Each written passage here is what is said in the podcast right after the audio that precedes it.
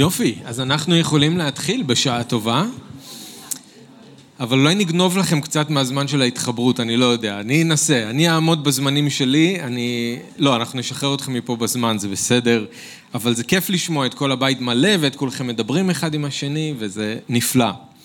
אנחנו מתחילים סדרה חדשה היום, השנייה, האיגרת השנייה של שאול לטימותאוס, אז אתם יכולים כבר לפנות לשם. אבל זה תמיד מרגש כשאנחנו מתחילים איזושהי סדרה חדשה. אתם זוכרים שהרבה מאוד זמן היינו באיגרת, בחיי יעקב. ולפני זה, אם אתם זוכרים, למדנו ביחד את האיגרת הראשונה של שאול לטימותאוס. אז אנחנו היום עוברים לאיגרת השנייה.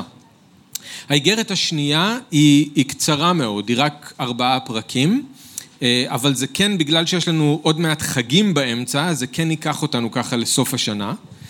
אני נשמע לכם בסדר? כי לי זה נשמע מהדהד קצת, לא? כן. אוקיי, בסדר. אם זה לא נורא, אז זה בסדר. אז אני רוצה רק להזכיר לכם, אנחנו צריכים טיפה להגיד משהו לפני שאנחנו קופצים למים של האיגרת הזאת, אז אנחנו, טיפה אני רוצה להזכיר לכם מה למדנו בראשונה לטימותאוס ואיפה אנחנו עכשיו, איך אנחנו מגיעים עכשיו לשנייה לטימותאוס. אז באיגרת הראשונה, אם אתם זוכרים, אנחנו דיברנו על זה ששאול לא התכוון, כי הוא לא ידע מה המצב באפסוס, אבל הוא השאיר את טימותאוס שם לבד, כשהם הגיעו לשם לאפסוס וראו שיש אי סדר בקהילה. אז הוא משאיר שם את טימותאוס, טימותאוס לא היה מוכן לזה, שאול לא היה מוכן לזה, אבל הוא נשאר שם לבד באפסוס, והאחריות הייתה מאוד גדולה על הכתפיים שלו. הוא צריך לעשות סדר בקהילה. לא קהילה חדשה, קהילה שקיימת משהו כמו עשר שנים כבר, וטימותאוס, שהיה צעיר בגיל שלו, פתאום מוצא את עצמו עם האחריות של לעשות סדר בקהילה, ושאול צריך לעזוב אותו שם ולהיפרד ממנו. עכשיו, הוא חושב שהוא יחזור לשם. שאול מתכנן לחזור לשם, והוא אומר, תישאר עד שאני אחזור, זה מה שתעשה עד שאני אבוא. אבל למעשה הוא מעולם לא חוזר לשם, הוא אף פעם לא חוזר. עד כמה שאנחנו יודעים, הם גם לא נפגשים עוד פעם. הוא משאיר אותו שם, הוא ממשיך הלאה, ובאיזשהו שלב, אולי שנתיים, שלוש, אולי חמש שנים, אחרי שטימותאוס נמצא שם באפסוס, מתחיל את העבודה שלו שם, שאול מוצא את עצמו בכלא ברומא. הקיסר נירון זה מי שהיה אז השליט ברומא באותה תקופה, והוא רדף את המאמינים בצורה האכזרית ביותר שיכולה להיות. טבח ממש ו- ומאסר, דברים נוראים שהוא עשה, זו הייתה התקופה הכי קשה למאמינים אה, בכל האימפריה הרומית, וכחלק מהרדיפה הזאת הוא גם כלא את שאול בכלא ברומא. על פי המסורת, הכלא הזה נמצא שם עד היום. אני לא הייתי שם, אבל אפשר ללכת ולראות את הכלא איפה ששאול היה. מין מרתף ענק, עגול, מתחת לאדמה, בלי חלונות, מעט מאוד אוויר, מעט מאוד אור, רק פתח קטן מלמעלה. היו מחזיקים שם בכלא הזה אה, באותו זמן משהו כמו 30 או 40 או אפילו 50 אסירים באותו זמן, ובלי, אתם יכולים לדמיין לעצמכם, בלי סניטציה, בלי שום דבר שיכול להיות, אה, שאנחנו נדמיין כדברים שהם בסיסיים, שום דבר. שם שאול נמצא כאחד מהאסירים ביחד עם כל אלה, והוא מחכה להוצאה להורג, הוא נידון למוות. אז עד כמה שאנחנו יודעים, הוא וטימותאוס מעולם לא נפגשו עוד פעם. הוא כותב לו את האיגרת הזאתי, וזה בעצם המכתב האחרון ששאול אי פעם יכתוב, בכלל, וזה המכתב האחרון שהוא יכתוב אי פעם לטימותאוס. אנחנו נגיע לזה בסוף האיגרת ואתם תראו, שאול כן מקווה שטימותאוס יספיק לבוא אליו. הוא מבקש ממנו לבוא אליו מהר, לפני החורף, להביא את המעיל, להביא את יריעות הקלף. הוא מקווה שהם יוכלו להיפגש, אבל עד כמה שידוע לנו, הם לא נפגשים עוד פעם. הוא נמצא שם בבור הזה עם כל שאר האסירים, ויחסית לא הרבה זמן אחרי המכתב הזה, הוא מוצא להורג. נירון עורף את הראש שלו, של שאול. אז האיגרת הזאת היא שונה מכל האיגרות האחרות, מהאיגרת הראשונה לטימותאוס, בטוח, ומהאיגרות האחרות של שאול, בגלל שזאת האיגרת שהיא בעצם שירת הברבור של שאול. אלה המילים האחרונות שלו, לא רק לטימותאוס, אלא גם לעולם. הוא אומר בפרק ד', ואנחנו נגיע לזה בהמשך הסדרה, אני עצמי כבר מוסך כנסך, ועת פטירתי הגיע. את המלחמה הטובה נלחמתי. את המרוץ השלמתי, את האמונה שמרתי. אז אנחנו מגיעים כאן לסוף החיים של שאול. בקהלת פרק ז' כתוב לנו, טוב יום המוות מיום היוולדו, וטוב אחרית דבר מראשיתו. למה היום שבו הכל מסתיים טוב יותר מהיום שבו הכל מתחיל? בגלל שלהתחיל טוב כולם יכולים, נכון? אבל לסיים טוב, זה לא כולם יכולים. לדבר הרבה ולהבטיח הבטחות לפני שהמרוץ מתחיל, זה כולם יכולים, כל אחד יכול. אבל מי שמגיע לקו הסיום, מי שמצליח לא רק להתחיל טוב, אלא הוא מצליח גם לסיים טוב, זה מישהו שכדאי לשים, טוב, לשים לב טוב למה שהוא אומר.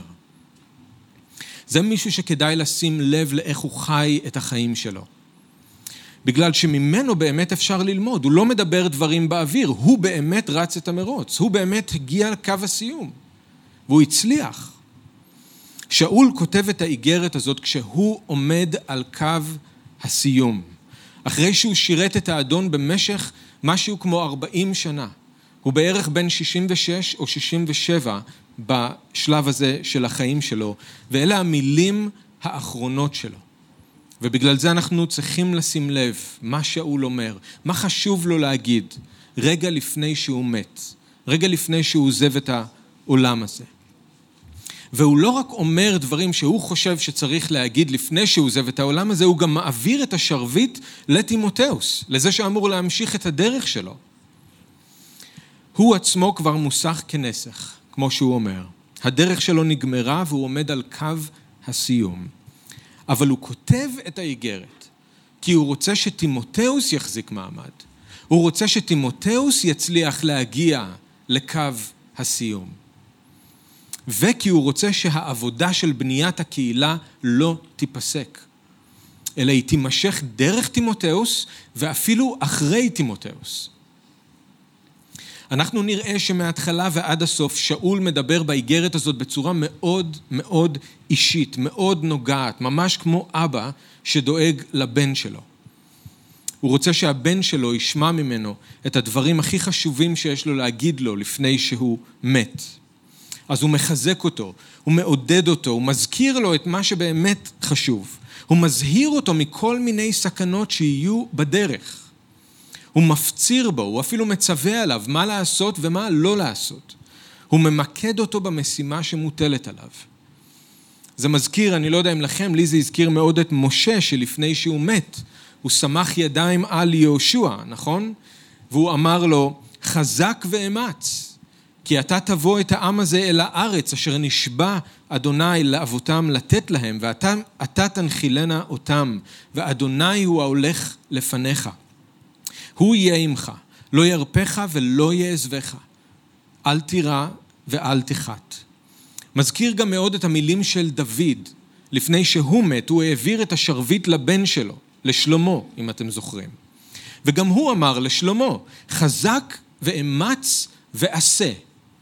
אל תירא ואל תחת כי אדוני אלוהים אלוהי עמך, לא ירפך, לא יעזבך, עד לכלות כל מלאכת עבודת בית אדוני.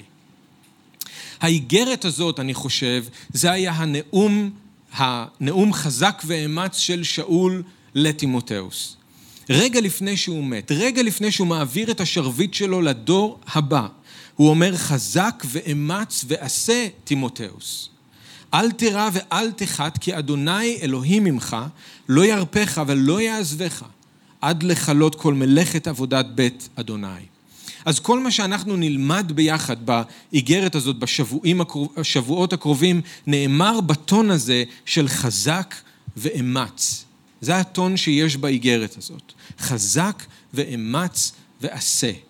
כל מה ששאול כותב כאן לטימותאוס היה כדי לחזק אותו, כדי להוסיף לו ביטחון, להזהיר אותו, ולתת לו את כל מה שהוא צריך כדי להגיע לקו הסיום, וכדי להעביר הלאה את המלאכה לאחרים. אני חושב שזה מה שאלוהים גם יכול לעשות בשבילנו, דרך האיגרת הזאת. אם אנחנו נקשיב, אם אנחנו ניתן לדברים לחלחל פנימה, דרך מה ששאול אומר לטימותאוס, גם אנחנו יכולים למצוא את הכוח שאנחנו צריכים כדי להמשיך לרוץ וכדי לא לוותר וכדי להגיע לקו הסיום. את הכוח שאנחנו צריכים כדי להשלים את העבודה של האדון בחיים שלנו. האיגרת הזאת יכולה להיות הדרך של האדון להגיד לכל אחד מאיתנו חזק ואמץ ועשה. חזקי ואמצי ועשי. בואו נתפלל שאלוהים ייתן לנו אוזניים לשמוע, בסדר? בואו נביא את זה לפני האדון וניכנס כבר ביחד עכשיו לפסוק אה, אחד בתחילת האיגרת ונראה מה שאול אומר לטימותאוס. אז אבא, אנחנו רוצים להודות לך על ה... שאנחנו עומדים עכשיו בפתח של הסדרה החדשה הזאת. ואנחנו מלאים בהתרגשות על מה שאתה תלמד אותנו, על איך שאתה תדבר אלינו. וזה כל כך שונה מכל מה שלמדנו עד עכשיו בחיי יעקב, ואנחנו מבקשים שתעזור לנו לעשות את הסוויץ' שאנחנו צריכים לעשות, ולדעת איך להקשיב ולשמוע לדברים שלך שנאמרים בדרך אחרת לגמרי מדרך של סיפור. אנחנו מבקשים שתעזור לנו להבין את האמת שיש כאן, ואיך האמת הזאת יכולה לשנות את החיים שלנו. אנחנו מודים לך על השליח שאול. על העבד הנאמן. אנחנו מודים לך על האיגרת הזאת שהוא השאיר מאחריו אפילו בסוף ימיו, ושאנחנו יכולים ללמוד אותה עכשיו ביחד. אז קח את הזמן הזה, תשתמש בו כדי ללמד אותנו, כדי לשנות אותנו, כדי לדבר אל ליבנו. אנחנו מודים לך, והאוזן שלנו קשובה אליך, בשם ישוע. אמן.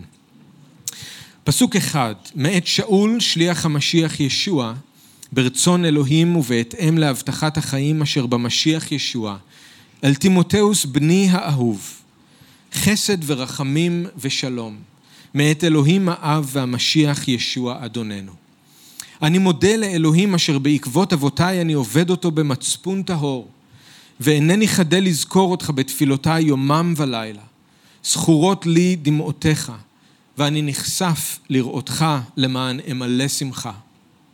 זוכר אני את אמונתך הכנה, אמונה ששכנה תחילה בלא סבתך ובאבניקה עמך, ובטוחני שהיא שוכנת גם בך.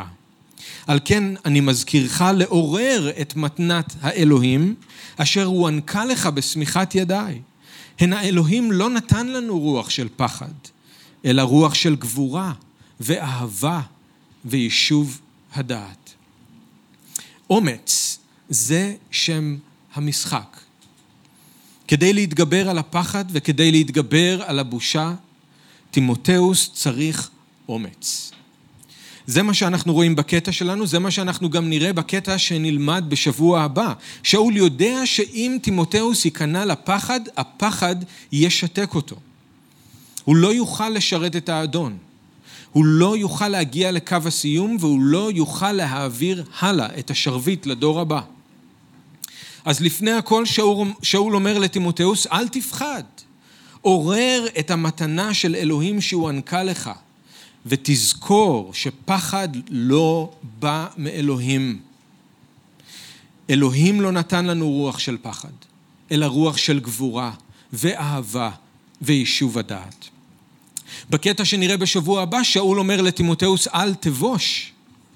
אל תבוש, לא בי ולא בבשורה. אל תפחד ואל תבוש.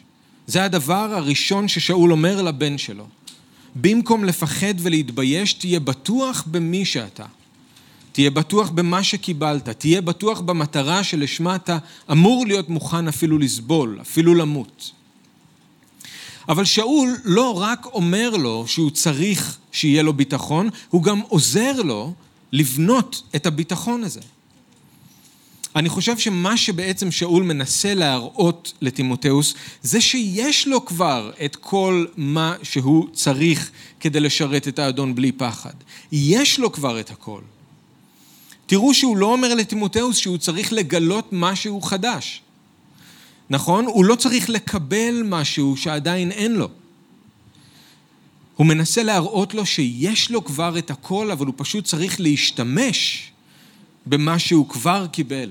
הוא צריך לעורר את מה שכבר יש בו.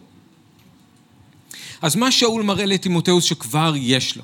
אני חושב שבקטע הזה הוא מראה לו שלושה דברים. דבר ראשון, הוא אומר לו לטימותאוס, יש לך אותי. יש לך אותי. את שאול. יש לך את הדוגמה שלי. יש לך את האהבה שלי. שאול עצמו יושב בכלא, והוא קרוב למוות.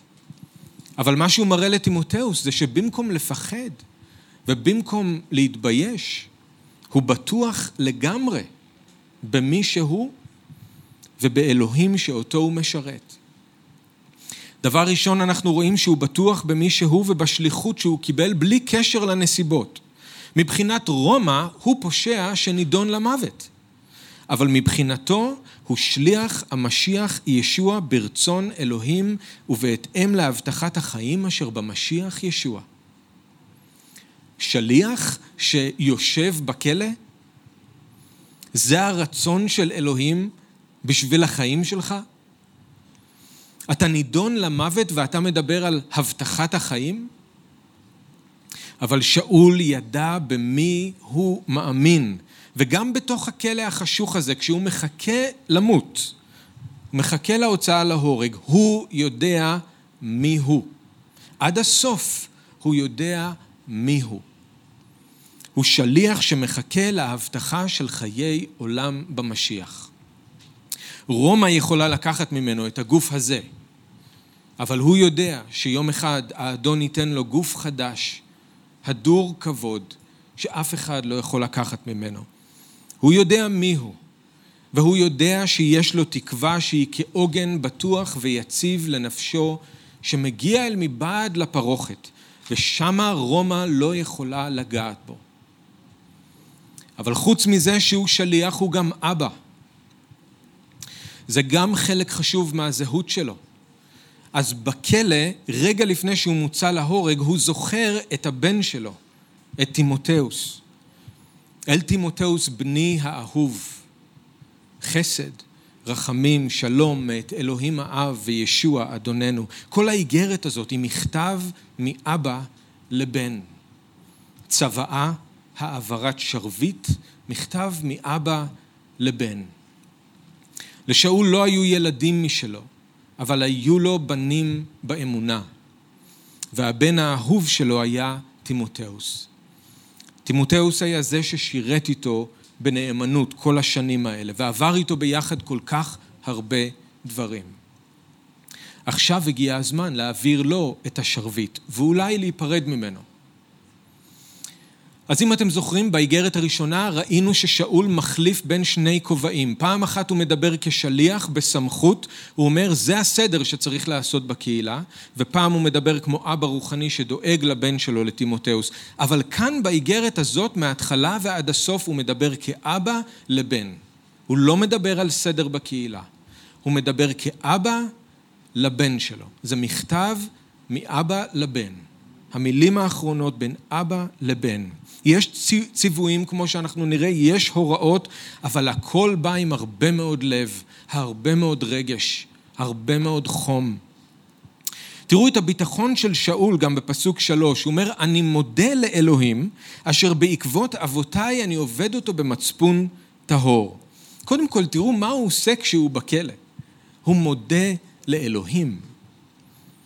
אני בטוח ששאול היה מודה לאלוהים אם הוא היה משחרר אותו מהכלא, אבל זאת לא חוכמה. מי לא היה מודה לאלוהים אם היה משחרר אותו מהכלא? מי לא היה מודה לאלוהים על רפואה?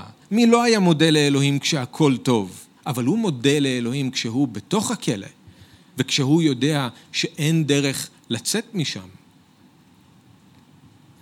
שאול אומר לתסלוניקים בפרק ה', הראשונה לתסלוניקים ה' 18, הודו על כל דבר, כי זהו רצון אלוהים לגביכם במשיח ישוע.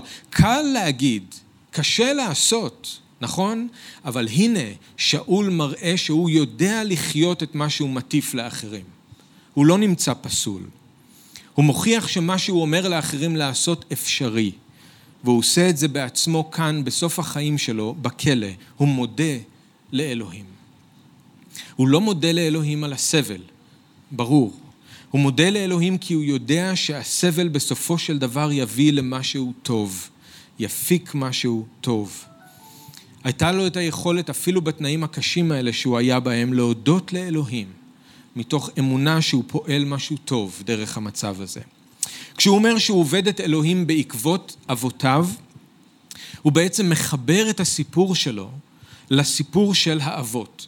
למי הוא מתכוון זה לא לגמרי ברור, אולי זה אברהם, יצחק ויעקב, אבותיו, והנה למדנו עליהם לא מזמן, נכון? אברהם, יצחק ויעקב. אולי הוא מתכוון ממש לאבות שלו, במשפחה שלו. וזה בגלל שהוא תכף יחבר את זה לטימותאוס, שיש לו גם, גם לו יש שושלת של אמונה. אבל אני רוצה שתראו במיוחד שהוא מדבר על מצפון טהור. על מצפון טהור.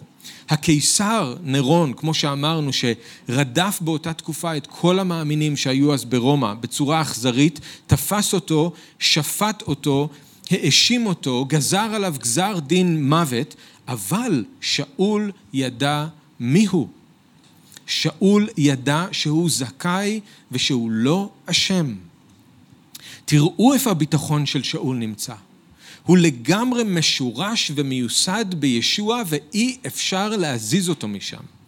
כל רומא יכולה להגיד שהוא אשם, הוא יודע שלפני אלוהים המצפון שלו טהור, המצפון שלו נקי. הוא יודע שאלוהים לא מאשים אותו, גם אם הקיסר כן. וזה הכוח של המצפון. אם ליבנו אינו מרשיע אותנו, יוחנן אומר, עוז לנו לפני אלוהים. כמה זה חשוב להתאמץ שהמצפון שלנו יהיה נקי, לפני בני אדם ולפני אלוהים. ואז אם אנחנו יודעים באמת שאנחנו לא אשמים, אז מה זה משנה מה אומרים עלינו? יכולים להגיד עלינו מה שרוצים, אבל אם אנחנו משוכנעים בתוך תוכנו, במצפון שלנו, שאנחנו לא אשמים ואנחנו נקיים, ולפני אלוהים אנחנו עומדים בביטחון, אז יש לנו מקום שם של מנוחה ושל שקט, ואף אחד לא יוכל לגעת בנו. מבחינת רומא, שאול הוא אסיר, אסיר שנידון למוות, אבל שאול ידע שהוא שליח של ישוע והאבא של תימותאוס. מבחינת רומא הוא אשם, אבל שאול ידע על עצמו שהוא זכאי, כי המצפון שלו טהור. איזה ביטחון יש לו מול כל האימפריה הרומית, כמה הוא משורש ומיוסד באדון. ואני חושב שזה מה ששאול מנסה להראות לטימותאוס. אומר, תראה איך יש לי ביטחון באדון ואני בכלא ואני עומד למות. אז למה אתה מפחד? ממה אתה חושש? תראה כמה ביטחון יש לי במצב הזה. אז למה אתה מפחד? קח דוגמה ממני. תפסיק לפחד, הפחד הוא לא מאלוהים. אנחנו רואים, אם אתם זוכרים, את אותו הביטחון בישוע, גם הוא עמד לפני אלה שהאשימו אותו. קראו לו מגדף, נכון? אמרו שהוא מחלל שם שמיים, והוא עמד מולם בטוח. הוא יודע מי הוא. הוא יודע שהוא בן האדם, ושהוא יבוא יום אחד בגבורה ובכבוד. גם על הצלב הוא נשאר בטוח, לועגים לו, מקללים אותו, אבל הוא מדבר עם אבא שלו. הוא מבקש מאבא שלו שיסלח להם. הוא מקבל, מבקש מאבא שלו שיקבל את הרוח שלו אליו. בחוץ יש סערה, אבל בתוך ישוע היה שקט. וזה מה שאני רואה שיש כאן גם כן אצל שאול, וזה מה שאני חושב שהוא מנסה לשדר לטימותאוס. חוץ מהביטחון של שאול, יש גם את האהבה הגדולה שלו לטימותאוס, והדאגה שלו, והתפילות שלו. אחד הדברים שהכי יכולים לחזק ילד בכל גיל שהוא, זה לדעת כמה אבא שלו אוהב אותו, ושהוא דואג לו, ושהוא מתפלל בשבילו, שהוא מתגעגע אליו. אינני חדל לזכור אותך, שאול אומר, בתפילותיי יומם ולילה. זכורות לי דמעותיך, ואני נחשף לראותך, למען אמלא שמחה. כל כך הרבה רוך יש במילים האלה. הוא מתפלל יומם ולילה שם בתוך הכלא החשוך, ושוב ושוב הוא נזכר בטימותאוס, שוב ושוב הוא נזכר איך שטימותאוס בכה כשהם נפרדו שם באפסוס, והוא מתמלא בגעגוע, והוא כבר לא יכול לחכות לראות את טימותאוס עוד פעם. ותראו איך הוא אומר לו, אני נחשף לראותך למען אמלא שמחה. זאת אומרת, אני לא מלא שמחה עכשיו, בגלל שקשה לי, שאני רחוק ממך. יש בי עצב, אבל אם אני רק אוכל לראות אותך, רק עוד פעם אחת, אני אמלא שמחה. אפילו שאני כאן בתוך הכלא החשוך הזה. כמה ביטחון זה נותן כשאנחנו יודעים שיש מישהו שאנחנו מעריכים ואוהבים, שחושב עלינו, שדואג לנו, שמתגעגע אלינו, שמתפלל בשבילנו, שזוכר אותנו. אז דבר אחד שיש לטימותאוס זה את שאול. טימותאוס לא לבד, יש לו את הדוגמה של שאול, הוא יכול להסתכל עליו ולראות אפילו בכלא, עומד להוצא, לפני הוצאה להורג, אבל אין בו פחד, יש בו ביטחון, יש בו שקט, ויש לו את האהבה של שאול. הוא אוהב אותו, הוא זוכר אותו, מתפלל בשבילו. דבר שני ששאול אומר שיש לו זה את האמונה הכנה ששוכנת בו. פסוק חמש, זוכר אני את אמונתך הכנה. אמונה ששכנה תחילה בלא סבתך ובאבניקה עמך, ובטוחני שהיא שוכנת גם בך. שאול לא רק זוכר את הדמעות של תימותאוס, הוא גם זוכר את האמונה הכנה שלו. הביטוי כאן הוא אמונה שהיא לא צבועה. זה לא תחפושת, זה לא הצגה. אומר לתימותאוס, אני יודע שאתה הדבר האמיתי. אני יודע שהאמונה שלך היא אמיתית, לא משחק. ושאול גם מזכיר לתימותאוס את הבית שהוא גדל בו. ששם צמחה האמונה שלו, האמונה הכנה הזאת שהייתה קודם בסבתא שלו, אחר כך באימא שלו, והן אלה שעזרו לטימותאוס למצוא את האמונה הזאת בעצמו. וכאן זה מתחבר למה ששאול אמר, שגם הוא עובד את אלוהים בעקבות אבותיו, אז הוא בעקבות אבותיו וטימותאוס בעקבות אמהותיו, סבתא שלו ואימא שלו. שאול מנסה להראות לטימותאוס שיש לשניהם את אותו היתרון מהבחינה הזאת, כי הם באים משושלת של אמונה. איך זה אמור לתת ביטחון לטימותאוס? אז שאול מזכיר לו את הבסיס החזק שהוא קיבל מאז שהוא ילד. בפרק ג' הוא שוב מזכיר לו את זה, אנחנו נראה, יודע אתה ממי למדת ומנעוריך אתה יודע את כתבי הקודש. תימותאוס, אל תשכח שקיבלת בסיס מצוין בתור ילד. אתה מכיר את האמונה מאז שאתה קטן. לימדו אותך את כתבי הקודש בבית. אל תשכח כמה אלוהים בירך אותך מהבחינה הזאת. גדלת בבית מאמין. אולי הוא גם מנסה, מנסה לעורר בו תחושה של אחריות, יכול להיות. אתה נושא עליך, הוא אומר לטימותאוס, לא רק את האמונה שלך, אלא גם את האחריות להמשיך את השושלת הזאת של האמונה שנמצאת במשפחה שלך. אולי.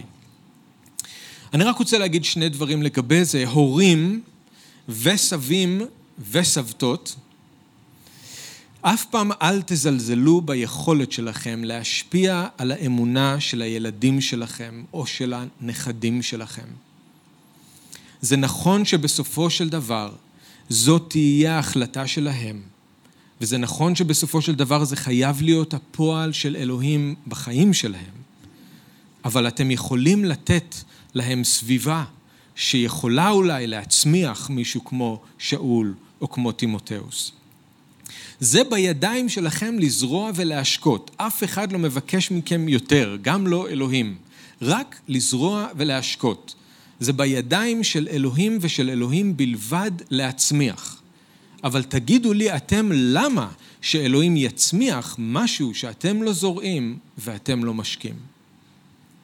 יש לכם אחריות. תעשו את החלק שלכם. אף אחד לא אומר לכם לעשות יותר מזה.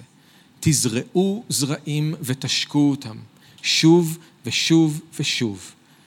ואלוהים ידאג להצמיח, אבל תנו להם את כל מה שאתם יכולים, כדי שאולי הסביבה הזאת, האדמה הזאת, תצמיח איזשהו שאול או איזשהו תימותאוס. וילדים, נוער, צעירים, מי שפה, הרבה בכיתות, אבל מי שכן כאן, אם אתם כמו תימותאוס, ואתם גדלים בבית שיש לו אמונה, אז אולי ההורים או הסבא והסבתא דיברו איתכם על האדון ואתם רואים איך הם חיים את החיים שלהם, את חיי האמונה, זה מצוין, אבל אני רוצה להגיד לכם שיום אחד אתם תצטרכו לעשות את ההחלטה הזאת בעצמכם. תראו שזה לא היה מספיק שהאמונה שכנה בסבתא של תימותאוס, וזה לא היה מספיק שהאמונה שכנה באימא של תימותאוס. האמונה בסופו של דבר הייתה צריכה לשכון בתוך תימותאוס בעצמו. כשאתם תעמדו לפני אלוהים, תזכרו שאתם תעמדו לבד, כמו שאני אעמוד לבד לפני אלוהים. אתם לא יכולים להתחבא מאחורי ההורים שלכם, אתם לא יכולים להתחבא מאחורי האמונה של ההורים שלכם. אתם תצטרכו לעמוד לפני אלוהים עם האמונה שיש לכם או עם האמונה שאין לכם. אבל האמונה הזאת צריכה להיות שלכם. מישהו פעם אמר, וזה נכון, שלאלוהים אין נכדים. לאלוהים אין נכדים, יש לו רק ילדים. וכל אחד מאיתנו צריך ללמוד לעמוד לפני אלוהים כילד, בזכות עצמו, עם האמונה שלו. באיזשהו שלב, האמונה של הילדים חייבת להתנתק מההורים ולהפוך להיות אמונה ששוכנת בתוך אותו ילד או אותה ילדה ככל שהם גדלים. אז שאול מזכיר לטימותאוס את הבית שבו הוא גדל, את האמונה הכנה ששוכנת בו, והוא אומר לו, אני בטוח שהיא שוכנת גם בך. כמה ביטחון זה נותן כשמישהו שאנחנו מעריכים ואוהבים אומר לנו, אתה הדבר האמיתי. אני רואה את האמונה שלך, והאמונה שלך זה הדבר האמיתי. לא הצגה, לא משחק. דבר שלישי ואחרון ששאול אומר לטימותאוס, זה שיש לו את המתנה שאלוהים העניק לו. על כן אני מזכירך, פסוק שש, לעורר את מתנת אלוהים, אשר הוא ענקה לך בשמיכת ידי. הן האלוהים לא נתן לנו רוח של פחד, אלא רוח של גבורה ואהבה ויישוב הדעת. כששאול מגיע לדבר האחרון, תראו שהוא מקשר את זה לכל מה שהוא אמר עד עכשיו. הוא אומר, על כן.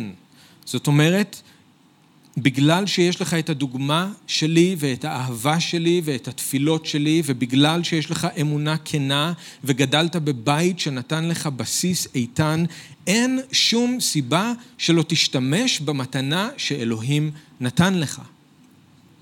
עורר את מתנת האלוהים אשר בך. אל תיתן לפחד לשתק אותך. תהיה אמיץ ותשרת את האדון. אבל תראו שטימותאוס לא צריך למצוא את האומץ הזה בתוך עצמו. הוא לא אמור לשרת בכוח שלו או בחוכמה שלו. שאול לא אומר לו למצוא את כל מה שהוא צריך בתוך עצמו או במישהו אחר. הוא אומר לו לעורר את מה שאלוהים כבר שם בתוכו. והוא גם מזכיר לו שהוא שאול, היה שם באותו מעמד, הוא סמך עליו ידיים כשהוא קיבל את המתנה הזאת, או את הקריאה לשרת את האדון. עכשיו, זאת לא פעם ראשונה שטימותאוס שומע את זה. באיגרת הראשונה, אם אתם זוכרים, בפרק ד', פסוק 14, שאול אומר לו, אל תזניח את המתנה אשר בך, שניתנה לך על פי נבואה, בשמיכת ידיהם של זקני הקהילה. אז שם הוא אומר, אל תזניח, ופה הוא אומר, תעורר. תימותאוס כנראה חשש להשתמש במתנה שלו. אבל שאול ידע שזאת הדרך העיקרית שאלוהים רוצה להשתמש בו. וגם אם זה מפחיד, תימותאוס היה צריך להתגבר על הפחד ולהתחיל לשרת במתנה הזאת. מה אלוהים שם בתימותאוס? מה זאת המתנה הזאת? אז סביר להניח שלטימותאוס מן הסתם היו הרבה מתנות, לא רק מתנה אחת, אבל הייתה מתנה אחת ברורה שהוא קיבל, וזה גם היה השירות העיקרי שלו, וזה היה הוראה. זאת המתנה העיקרית שהוא קיבל, הוראה. תימותאוס, קודם כל ולפני הכל, היה מורה. תקשיבו למה ש... זה מופיע בדי הרבה מקומות, אתם יכולים להסתכל בעצמכם גם באיגרת הראשונה וגם בשנייה, אבל תקשיבו למה ששאול אומר כאן בפסוק, בפרק ד', פסוקים 1 ו-2. אנחנו נגיע לזה, אבל תקשיבו למה הוא אומר. אני מעיד בך לפני אלוהים ולפני המשיח ישוע, שעתיד לשפוט את החיים ואת המתים בהופעתו ובמלכותו. לא מלחיץ בכלל. הכרז את הדבר, התמד בעיתו ושלא בעיתו, הוכח, גער, הפצר, וזאת בכל אורך רוח ועל ידי ההוראה. זה ברור שכששאול חשב על המתנה של תימותאוס, הוא חשב על הוראה ולא על שום דבר אחר. היו דברים אחרים, אבל ללא ספק זאת הייתה המתנה של תימותאוס. אז תימותאוס לא היה צריך לקבל מתנה חדשה מאלוהים, נכון? הוא לא היה צריך התגלות, הוא לא היה צריך כלום. היה לו את הכל. הוא פשוט היה צריך להתחיל להשתמש במה שכבר היה לו, במה שאלוהים כבר נתן לו. המילה לעורר ביוונית היא האמת היא מעניינת, זה המקום היחידי שזה מופיע כאן בברית החדשה, וזה יותר מסתם מילה, זה סוג של תמונה, והתמונה היא של גחלים בוערות שצריך להפיח בהם את ה... להפיח בהם רוח כדי ללבות את האש. גחלים בוערות שצריך להפיח בהם רוח כדי ללבות את האש. זאת המילה. זה לא בהכרח אומר שהאש היא כבויה וצריך להבעיר אותה מחדש, זה יכול להיות, אבל המשמעות יכולה להיות פשוט מאוד שצריך כל הזמן לטפל באש כדי שהיא לא תדעך. אז שאול אומר לטימותאוס שהמתנה שלו היא כמו גחלים בוערות שצריך להפיח בהן רוח כדי ללבות את האש, עורר את המתנה אשר בך. עכשיו, מה זה אומר לעורר את המתנה? האמת שזה פשוט מאוד. תשתמש במתנה שאלוהים נתן לך. אל תחשוש להכריז את הדבר. התמד בעיתו וגם שלא בעיתו. תגיד את מה שדבר אלוהים אומר, גם אם אנשים אוהבים את זה וגם אם הם לא אוהבים את זה. כל פעם כשתימותאוס משתמש במתנה שלו, הוא מפיח רוח בגחלים והוא מלבה את האש. כל פעם שהוא מלמד את דבר אלוהים זה כאילו שהוא לוקח מקל ומזיז קצת את הגחלים ומאפשר לאש להתפשט עוד קצת. זה כל מה שזה אומר, לא יותר מזה. אבל זה לא היה פשוט בשבילו, בשביל תימותאוס, נכון? אני מזכיר לכם, תימותאוס הוא לבד באפסוס, הוא לא תכנן להיות שם, הוא בטח שלא תכנן להיות לבד. והוא צריך לעשות שם סדר בקהילה, כמו שאמרתי, לא קהילה צעירה, קהילה שקיימת כבר עשר שנים, זה אומר אנשים שיש להם דפוסי התנהגות ומחשבות ודעות, זה לא קל. זה לא היה מתוכנן, והוא מוצא את עצמו שם לבד. צריך, אם אתם זוכרים, להוכיח אנשים שלימדו דברים פסולים בתוך הקהילה. היה צריך להסיר זקני קהילה ולמנות במקומם זקני קהילה שבאמת מתאימים לתפקיד. הוא היה צריך להעיר לנשים שלא התלבשו בצורה צנועה. הוא היה צריך לעשות סדר ברשימה של האלמנות שהיו מקבלות סיוע. אפשר להבין למה תימותאוס חשש להשתמש במתנה שלו. אני לגמרי יכול להבין. ובנוסף לזה, אתם זוכרים, הוא היה מאוד צעיר. שאול באיגרת הראשונה אומר לו, תדאג שאף אחד לא יבוז לך, שאף אחד לא יסתכל עליך מלמעלה, שאף אחד לא יזלזל בך, רק בגלל שאתה צעיר. אז הוא היה צעיר, והוא היה צריך לעשות סדר בקהילה בדברים כאלה. בטח שהוא חשש להשתמש במתנה שלו.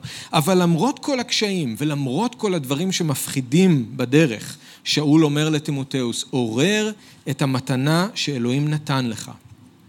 אז המתנה באה מאלוהים, היא כבר נמצאת בו, ומאיפה הוא אמור למצוא את האומץ להשתמש בה? גם את זה אלוהים ייתן לו. כתוב לנו, אלוהים לא נתן לנו רוח של פחד. הוא נתן לנו רוח של גבורה. רוח של גבורה, אהבה ויישוב הדעת. ברגע שתימותאוס יעשה את הצעד והוא יתחיל להשתמש במתנה שאלוהים נתן לו והוא יכריז את הדבר, אלוהים ימלא אותו בגבורה. ככה זה עובד. הוא לא צריך להעמיד פנים שיש לו ביטחון, הוא לא צריך להעמיד פנים שהוא אמיץ, הוא צריך לתת לאלוהים למלא אותו בגבורה ובאומץ. ככה זה עובד. לפעמים אנשים חושבים שאלוהים משתמש בהם אם הם לא יעשו שום דבר. זה לא עובד ככה. אלוהים פוגש אותנו כשאנחנו עושים צעד, אבל לא אם אנחנו לא עושים שום דבר. אם הוא יעורר את המתנה, אם הוא יתחיל להשתמש במתנה, אלוהים מבטיח לפגוש אותו שם ולמלא אותו בביטחון ובאומץ. ויחד עם הגבורה יבואו גם האהבה ויישוב הדעת, האומץ לשרת, גבורה. המניע הנכון לשרת, אהבה. והיכולת לאזן בין שניהם ולהשתמש נכון במתנה, יישוב הדעת. כל מה שטימותאוס צריך יבוא מאלוהים. הוא יכול להתגבר על הפחד באמצעות הרוח. אלוהים ייתן לו אומץ להכריז את הדבר בעיתו ושלא בעיתו, בין אם אנשים אוהבים את מה שהוא אומר או לא. הוא פשוט צריך להשתמש במתנה שכבר יש לו ולא להזניח אותה. לא לתת לאש להתקרר, אלא לעורר את המתנה, להבעיר את האש. ואולי זה גם משהו שאנחנו צריכים לשמוע. אולי זה משהו שאתם גם צריכים לשמוע. אולי אנחנו בטעות מחכים לקבל איזושהי מתנה חדשה, אולי אנחנו בטעות מחכים לאיזושהי התגלות מאלוהים, אבל אלוהים בעצם מחכה שאנחנו נתחיל להשתמש במה שהוא כבר נתן לנו. מה ששאול מנסה להראות לטימותאוס זה שיש לו כבר את כל מה שהוא צריך. מה שהוא צריך זה לא מה שהוא חדש מאלוהים, מה שהוא צריך זה להתחיל להשתמש במה שאלוהים כבר נתן לו. כל אחד מאיתנו, אם אנחנו במשיח, כל אחד מאיתנו קיבל מתנה שבאמצעותה הוא אמור לשרת את הגוף ולבנות את הקהילה. כל אחד מאיתנו אחראי לעורר את המתנה שלו בחיים שלו, להשתמש בה, להפיח רוח בגחלים הבוערות, לא להזניח את האש, לא לתת לאש להתקרר. אם אנחנו מרגישים פחד להשתמש במתנה שאלוהים נתן לנו, אנחנו צריכים לזכור שאלוהים לא נתן לנו רוח של פחד. זה לא בא מאלוהים. הפחד שאנחנו מרגישים זה לא ממנו. אלוהים נתן לנו רוח של גבורה, אהבה ויישוב הדעת. אז בואו לא ניכנע לפחד, בואו נחליט שאנחנו נכנעים לאדון. ובואו ניזהר שאנחנו לא נהיה כמו העבד, אם אתם זוכרים את המשל של ישוע, שכשהאדון חזר לראות מה כל אחד עשה עם מה שהוא נתן לו, הוא אמר, מאחר שפחדתי, מאחר שפחדתי, הלכתי והטמנתי את כיכרך באדמה. מאחר שפחדתי, הלכתי והטמנתי את כיכרך באדמה. כמה זה עצוב שקיבלנו משהו מאלוהים, אבל בגלל פחד אנחנו לא משתמשים בזה. וכמה שאנחנו נתבייש ביום ההוא, כשאנחנו נעמוד לפני ישוע והוא ירצה לדעת מה עשיתם עם מה שנתתי לכם. וחס וחלילה שאלה יהיו המילים שלנו. מאחר שפחדתי, הלכתי והטמנתי את זה באדמה. בואו לא נטמון באדמה את מה שקיבלנו, אלא נשתמש בו. חזק ואמץ ועשה, תימותאוס.